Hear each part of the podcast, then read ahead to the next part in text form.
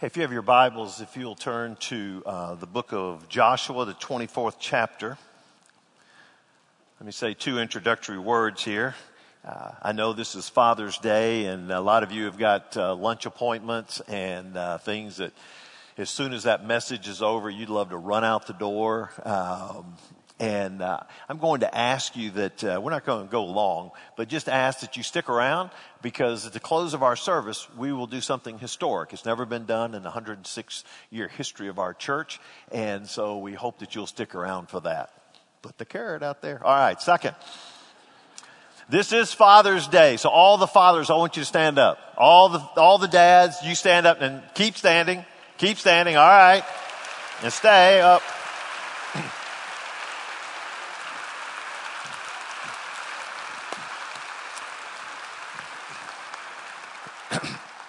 Now, I want you to remain standing. Let me share this with you. Fathers are very important. You've probably heard some of these statistics. I want you to hear them again. 63% of teen suicides are from fatherless homes. 85% of youths that are sitting in prison grew up in fatherless homes. 90% of all homeless and runaway children are from fatherless homes. A white teenage girl from an advantaged background is five times more likely to become a teen mother if she grows up in a single mother household than if she grows up in a household with both biological parents. Mothers first to accept Christ, the rest of the family will convert 17% of the time. A child first to convert to accept Christ, the family follows 31% of the time. When a father turns to Christ first, the family will follow him 93% of the time. And those stats are about the same as when the father takes the lead of saying, let's go to church, the family will follow. You have an incredible opportunity to courageously lead your family and to invest in your children and shape the next generation. You get to do this because you're a father and because you're a dad. Okay? You may be seated on there. Now, every father wants to give direction to his family. And usually we do that with our words. But no matter how clear we try to be in those words, sometimes they get misunderstood. I love the story about the little elementary school girl who got her grades. The teacher gave her the grades. She was to take those grades home. When she got home, she showed them to her parents. Her parents were then to sign off on those grades and then she was to bring those back to the teacher. And so in bringing those grades back to the teacher, she handed them to the teacher and she looked her in the eye and she says, I've got to warn you. My daddy said, if these grades don't get better, somebody's going to get a spanking.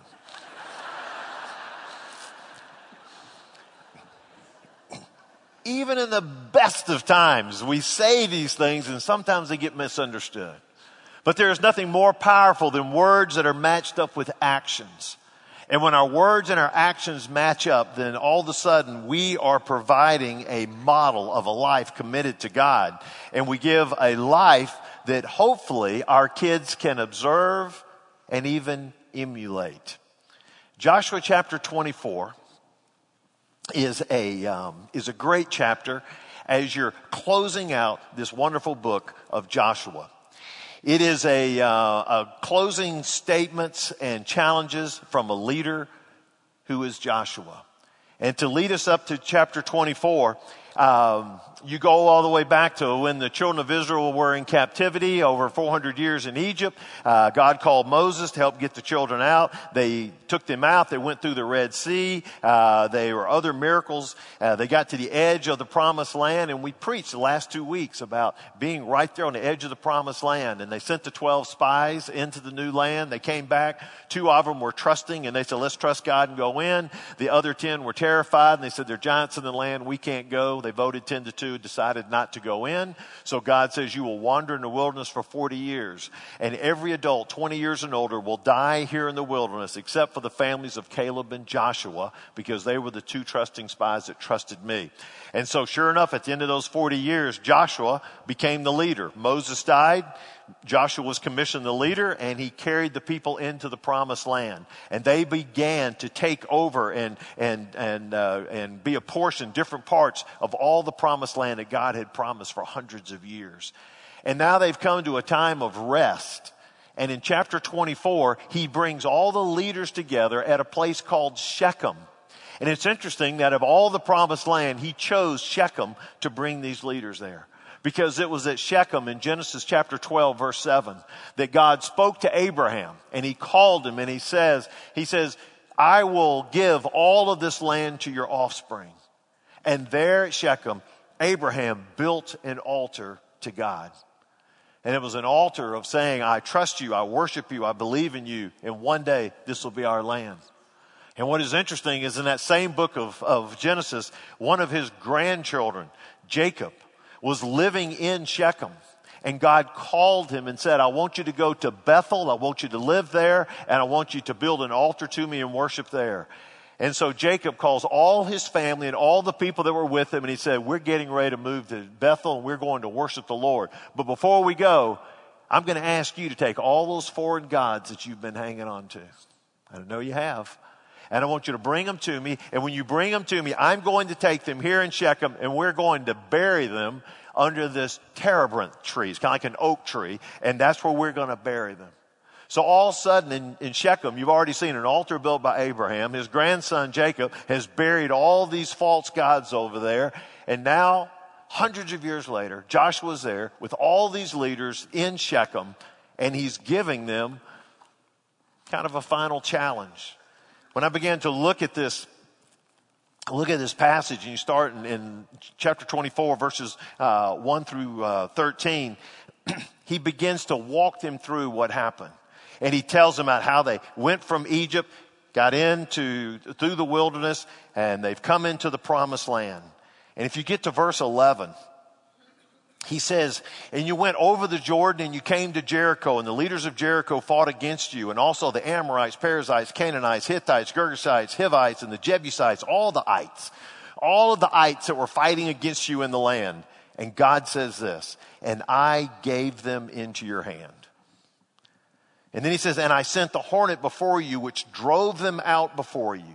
The two kings of the Amorites. It was not by your sword or by your bow.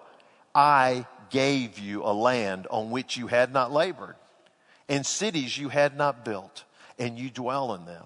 And you eat the fruit of vineyards and olive orchards that you did not plant. So he lays all of this out, telling them all the things that God has done. And then he comes to verse 14. He says, Now therefore, Fear the Lord and serve him in sincerity and faithfulness. Put away the gods that your fathers served beyond the river and in Egypt and serve the Lord.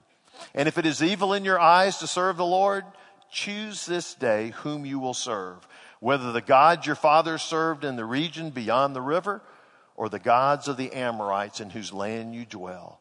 But as for me and my house, we will serve the Lord. Now you've heard that last part a bunch.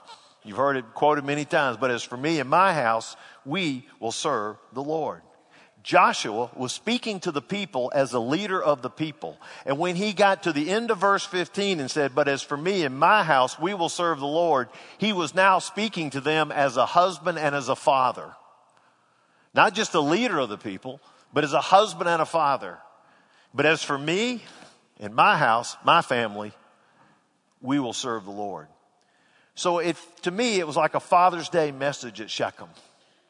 And Joshua speaks to every one of us as dads today. And he's speaking to us at Shades Mountain in Birmingham.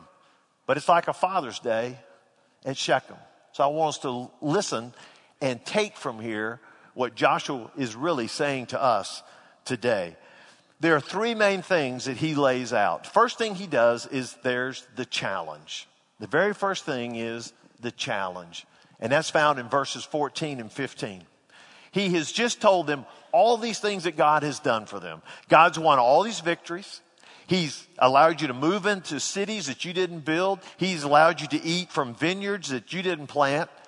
And so he says, now therefore, because all these things God has done, here is your challenge. And he tells them three things. Number one, fear the Lord. The very first thing he says is, you are to fear the Lord. That means there is to be a reverence and an awe of this God who showed his power to get you into this place. And that's a challenge for us. First thing is dads, let's take the challenge. Let's fear the Lord. Number two is, he says, serve the Lord in sincerity and faithfulness. Serve the Lord in sincerity and faithfulness. It's one thing to fear God, to have this awe and this reverence, but it's another than to actively serve Him. That means to serve Him with integrity and truth. To serve Him with integrity and truth. To go and listen to His commands, for Him to be able to engage your heart and to serve Him. And then number three is throw away all the other gods throw away all the other gods. Now, oftentimes, if you've read through this verse, you just sit there and say, okay, they've got these idols, they need to get, get rid of them. But have you looked closely at where he said these gods came from? He says, put away the gods that your fathers served beyond the river. Beyond the river is the Euphrates River. Beyond the river is where Abraham first got started in Genesis. So I want you to listen to this. He said, I want you to throw away the gods from Abraham's time. You know, that's about like 700 years ago. That means these guys, these have been, they've been carting around gods, worshiping other things for hundreds of years. I mean, that, that is as old school as you can get, and they're carrying those with them. But then he also says, look what he says. they The Serbian and in Egypt and in Egypt. Okay, now listen, Egypt, we've been gone. We've been gone from Egypt. We've been gone from Egypt uh, probably 60, 70 years. We, we, we've, we've been out of Egypt. And yet some of you are still carrying around those same gods that you were worshiping when you lived back in Egypt. And then he says in verse 15, and then get rid of the gods of the Amorites. It's where we dwell right now. He says, You're carrying around things from way from your past. And you're carrying around some things right here in the culture. And I'm telling you right now, he says, you need to throw all those gods away. This is the challenge. Fear God. And he says, serve him in sincerity and then throw away all other gods. And he, what he's telling them, he says, some of these things have been handed down from you from your family. They were keepsakes. And so you keep them in the trunk. And he says, I don't want you to keep them in the trunk. I don't want you to pack them and put them in the attic. I don't want you to put them in the closet. I want you to throw them away. I want you to get rid of those gods. You see, you've got weaknesses and traits that have been handed down from your family. And you sometimes treat them as heirlooms and display them on the mantles of your lives, and you use them as excuses as to why you can't serve God wholeheartedly. I do that because that's what my dad did. Or I do that because that's what we've always done in our family. I've got this issue, that issue, and what we do is we put it on the mantle and say, this gives me excuse. I can't serve God wholeheartedly because this is the way we always done it in my family. And what Joshua is saying is, let's get a fresh new start. Let's throw away all those gods from the past. Don't, don't keep hauling them around. Let's get rid of that excess baggage. And so for us today is to identify the habits and the attitudes, the activities, the possessions that take priority over your time with God. The things that you have used to elevate over God and over your family. Confess those and just leave them and check them. And that's what he's wanting. Just leave them right here and check them and let's move forward. That's the challenge. And Josh was telling them, hey, Quit playing the game of splitting allegiance to Jehovah God into these idols. God does not want part-time allegiance. He wants full-time obedience. And what they were wanting to do was to just give part-time allegiance to God and to these other gods. And he said, no, what I'm looking for is full-time obedience. That's the challenge. Well, then we come to the choice. After he lays out the challenge, look what he says in verse, in verse 15. And if it's evil in your eyes to serve the Lord, that means, hey, if you, if you don't really want to serve God, here's your choice. You got to make a choice.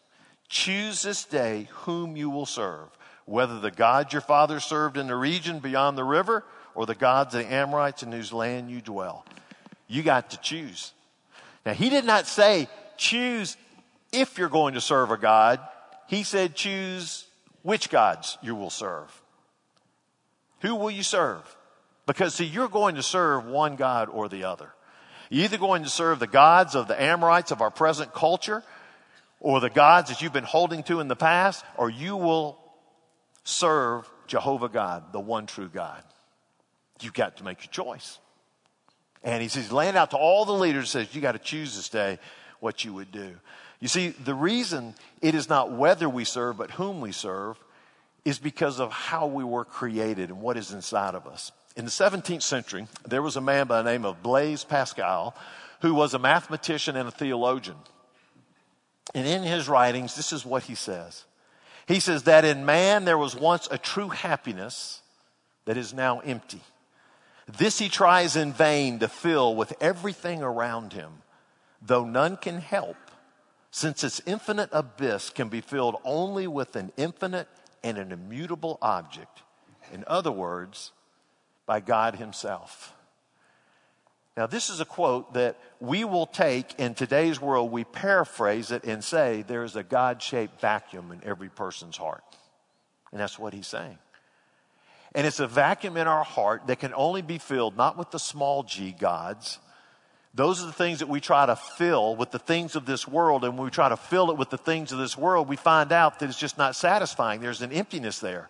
It is because it's a capital G God shaped vacuum that can only be filled by Jehovah God. It can only be filled by our loving Father. It can only be filled by the holy God who created this world and created us. It can only be filled by the one that we desire to have a relationship with. We were created to have a relationship with God. And that was His desire, His plan the whole time.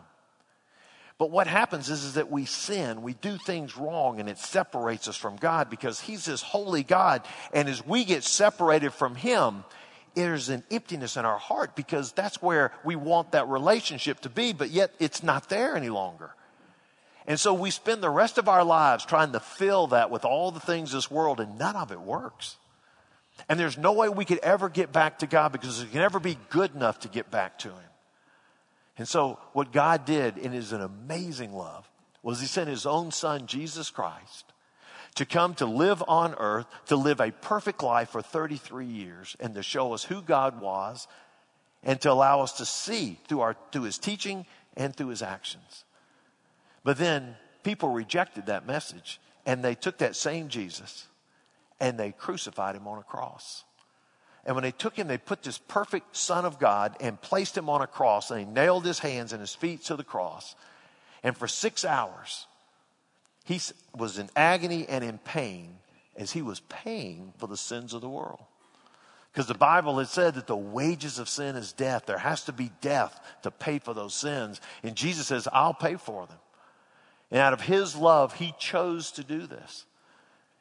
And he even told when he was arrested and when they were talking and they were saying, I've got all this power, he says, Listen, I could call to my father and we'd have 10,000 angels down here just like that. But I don't because I choose to go to the cross because I love you so much. And he died for our sins.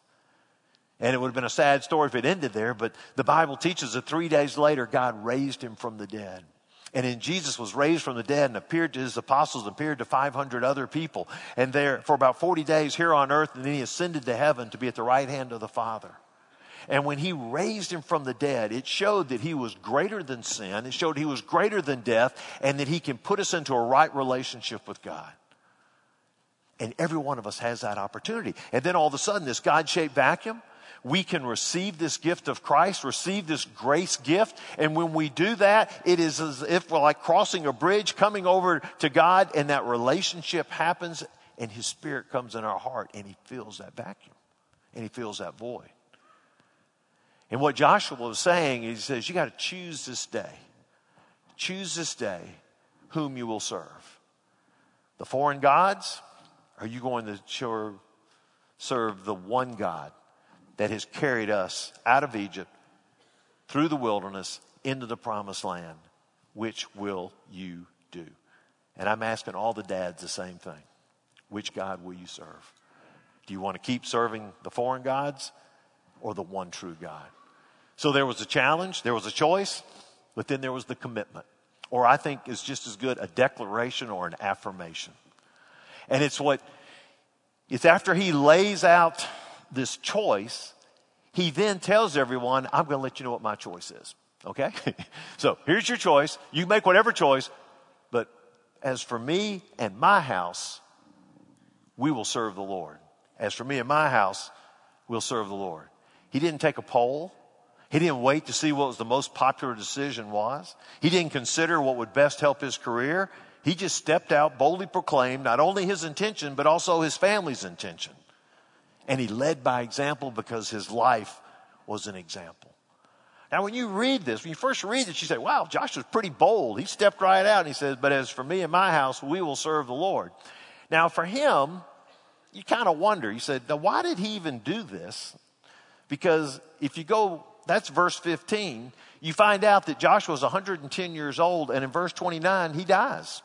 Verse 29, it says, After these things, Joshua, the son of Nun, servant of the Lord, died being 110 years old. So he stood before the people, made this decision, but yet he wasn't going to live much longer. And then he made this bold claim. Not only will he serve the Lord, but so will its household. Pretty bold claim. How can he make that particular claim? And how can we, as dads, make that same claim? Not only me, but also my house will serve the Lord. I'm going to give you three things as to how we can make that claim, how he made that claim. Number one, live an exemplary life. Live an exemplary life. Now, there may be a couple of you say exemplary. Hey, what's that? it's a definition serving as a desirable model, representing the best of its kind. I love that definition. Representing the best of its kind. Wouldn't you love to be that dad that you represent the best of that kind? If someone said, What's a dad? What's a good dad? They call you out and say, Hey, come over here. This is the exemplary model. He's the best of the kind. He is the role model. Live an exemplary life. You say, well, looking at Joshua, how does he live that exemplary life?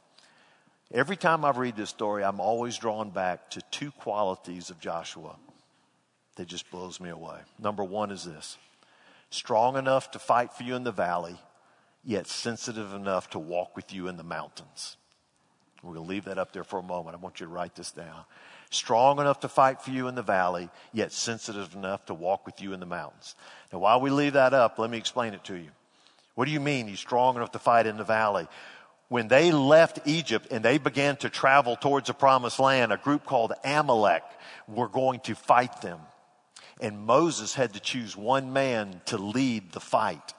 Now understand, these people have been in captivity over 400 years. They hadn't fought in 400 years. They haven't had any military training. And yet all of a sudden they're getting ready to fight the Amalekites and they're looking for some guy that he can entrust to be the leader to go into the valley and fight the battle. And the guy he chose was Joshua. He says, you are strong enough to go into the valley and to fight the battle. Well, then you go a little bit further. You get to Exodus chapter 24. God is talking to Moses and he says, Moses, I want you to come up to the mountain.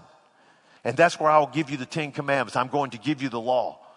And when Moses was going up to the mountain, out of the million people in there, he could choose one person to go with him. Guess who he chose?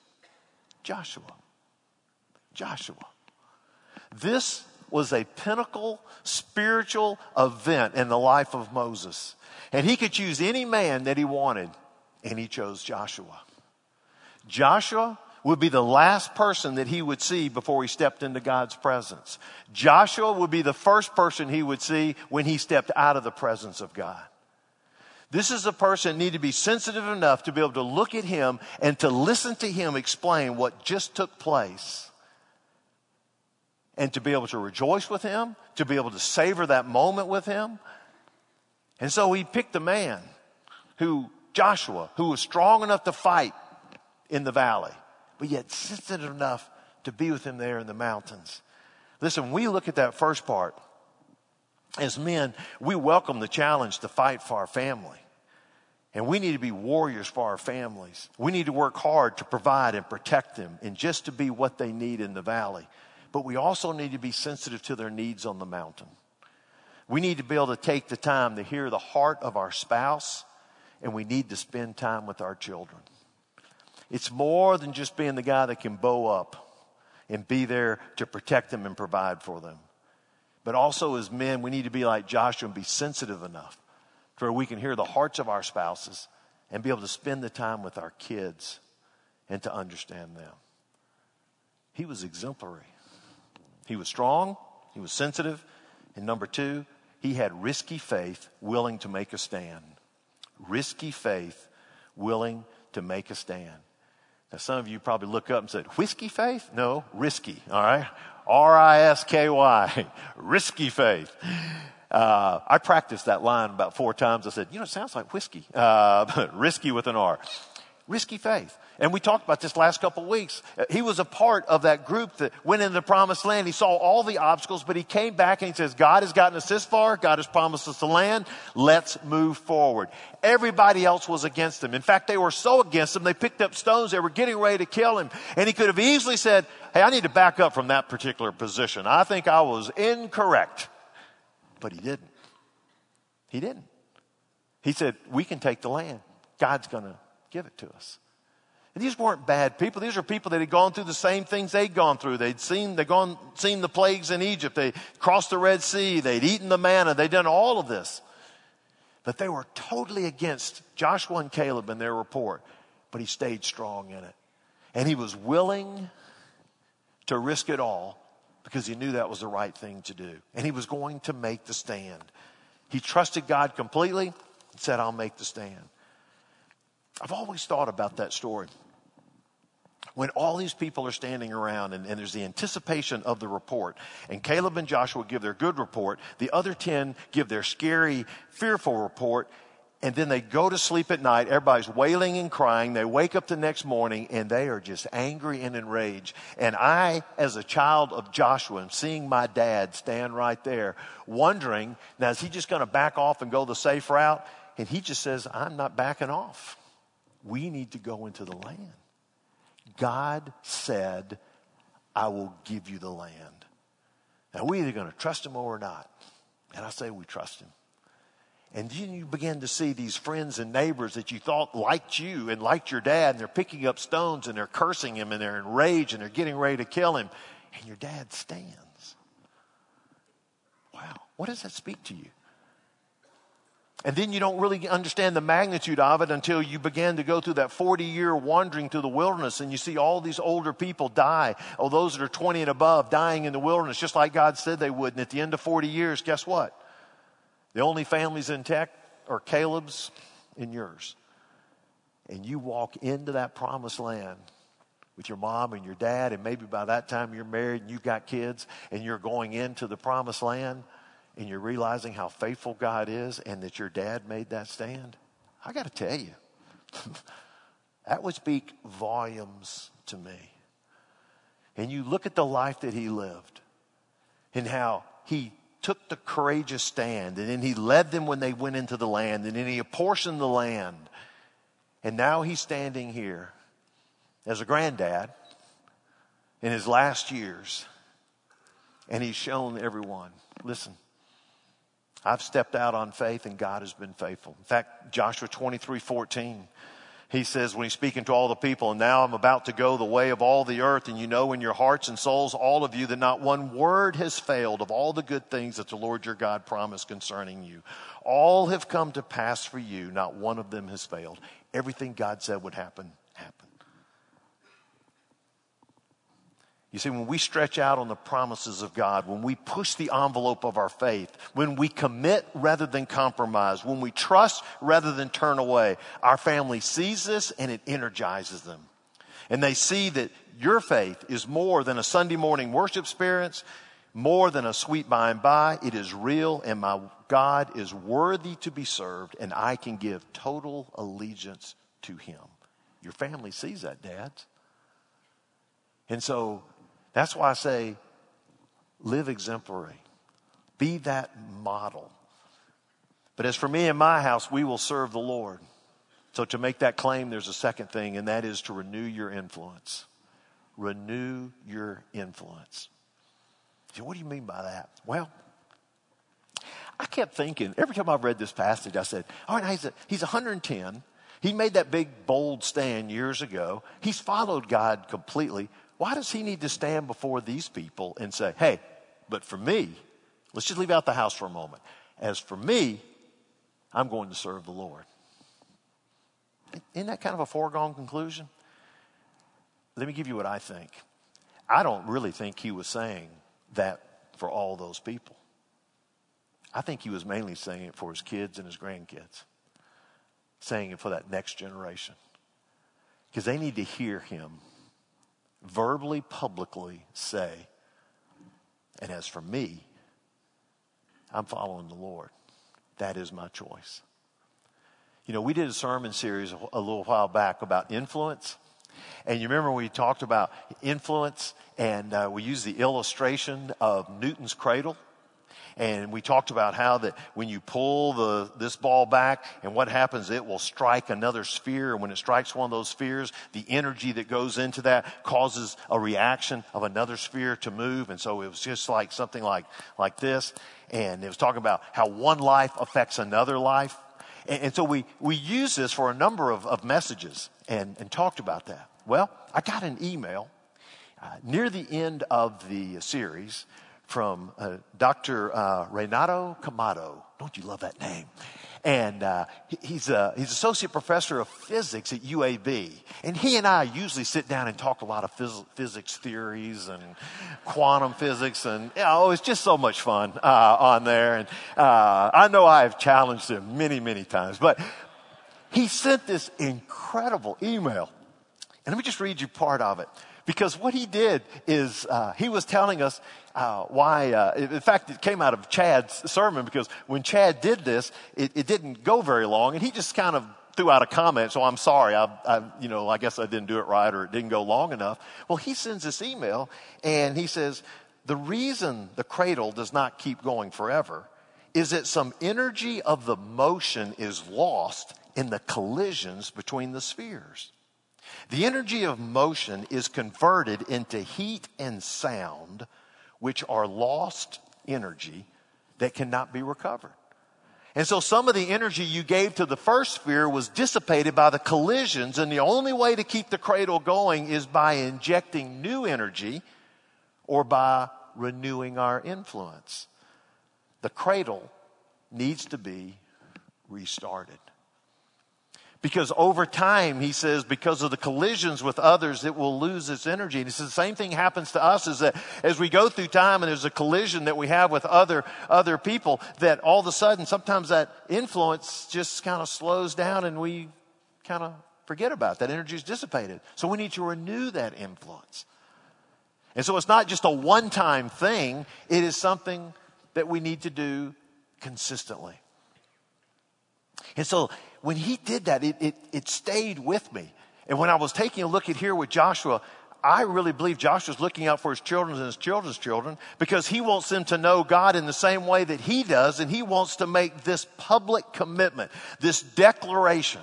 He wants to restart the cradle. He wants to renew his influence and tell them while they are sitting there, he just wants to go on and kind of strike that ball again and say, But as for me, I will serve the Lord.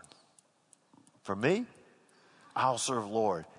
For my son, his family, for the grandkids, all of these guys back here, I want you to know that. I want to step up and let you know that I will serve the Lord. So you said, well, Danny, how do you, will you do this? By reminding your family of the faithfulness of God. So men, I want you to think about this cradle. And I want you to take opportunities in your family just to remind them of the faithfulness of God and the blessings He's bestowed on your family. Explain the whys of decision that you make that involve Christian ethics. Sons, daughters, we are going this direction, or we're going to have to say yes to this or no to this because of, and give them biblical reasons. Remind your children of why you tithe. Why do you have that envelope? Why have you filled this out? Why are you giving a tithe? Explain to them why you do that. Why do you serve others, Dad? Why are we getting involved in these different projects? Explain that to them. And every time you do that, it's like renewing your influence. You're starting the cradle again, and you're saying, We will serve the Lord. And my desire is that our household will serve the Lord. And last is this set a path for your children to keep them out of the mud. Set a path for your children to keep them out of the mud. There's a little girl who was with her daddy, and he had made this new garden. And was this new garden, it was a newly created garden. He then had to step from this end over there to get to the house. And so he carefully was stepping through the garden so that he could stay out of the mud. Okay? And as he was taking those particular steps, his little girl was walking in his same footsteps, and she made the comment to him, Daddy, I'm walking in your footsteps because I don't want to get any mud on me either. You see, the dad was charting a path that would keep his child out of the mud. And he said, and the girl was perceptive, that if I will follow the path that you have set, then I won't get any mud on me either. Now, when I'm talking about mud, I'm not talking about a life that has no heartache, no difficulties, no challenges. That's life. And as much as we love our kids, there's no way we can protect them from all the things that life is going to throw at them. But when I'm talking about mud, what I am talking about, those things such as the mud of alcohol abuse, drug addiction, sexual sins, materialism, laziness, greed, critical spirit, disrespectful attitudes. You see, you can model a life that they can follow that will minimize the mud in their life. And if you live a life that is pure in the Word of God, to where you look to a holy God and live for Him, and your children have that opportunity to follow that same path, you will help them from getting in the mud. But you see, if you chart a path that's in the mud, oftentimes they will follow that path and they're going to have a muddy life. Now, you need to understand every child has to choose their own path. And some choose mud. No matter what your steps are, some will choose mud and they go their own way and they will reject the clean path that you as a dad may have set apart for them.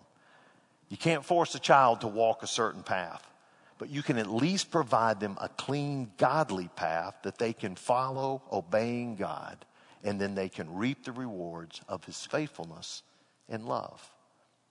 Set a path for your children to keep them out of the mud. Joshua said, But as for me and my house, we will serve the Lord. But as for me and my house, I'll serve the Lord. Men, it begins with me. As for me and my house, we'll serve the Lord. As dads on this Father's Day, let's take that me part and let's say, I want to follow you fully, Lord.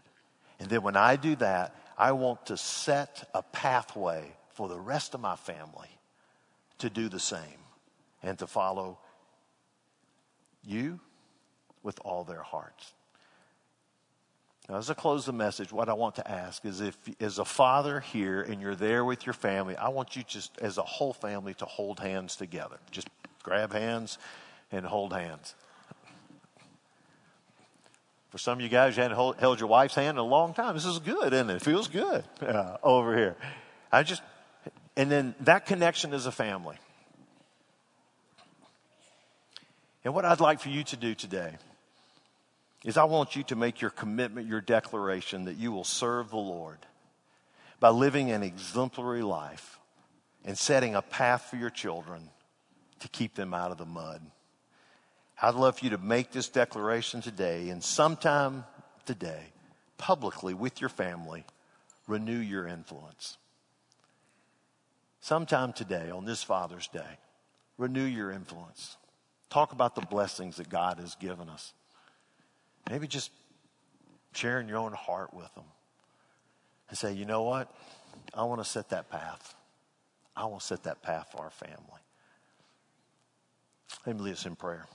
Father, I thank you for the honor and the privilege that you give us as dads to be able to pour our lives into children and to try to point them towards you. You are our Heavenly Father. And so you are who we look towards. And so, Lord, we pray that we would make our commitment to follow you, not to serve other gods, but to follow you, not to split our allegiance, but to have a full time obedience to you. And that as we do that, we would then live for you. And as we live for you, Father, that we would then, as men, courageously lead our families, renew those commitments, strengthen the influence that you have given us, and allow us to point our families towards Christ. So, Lord, we thank you and we lift these up in your Son's name. Amen.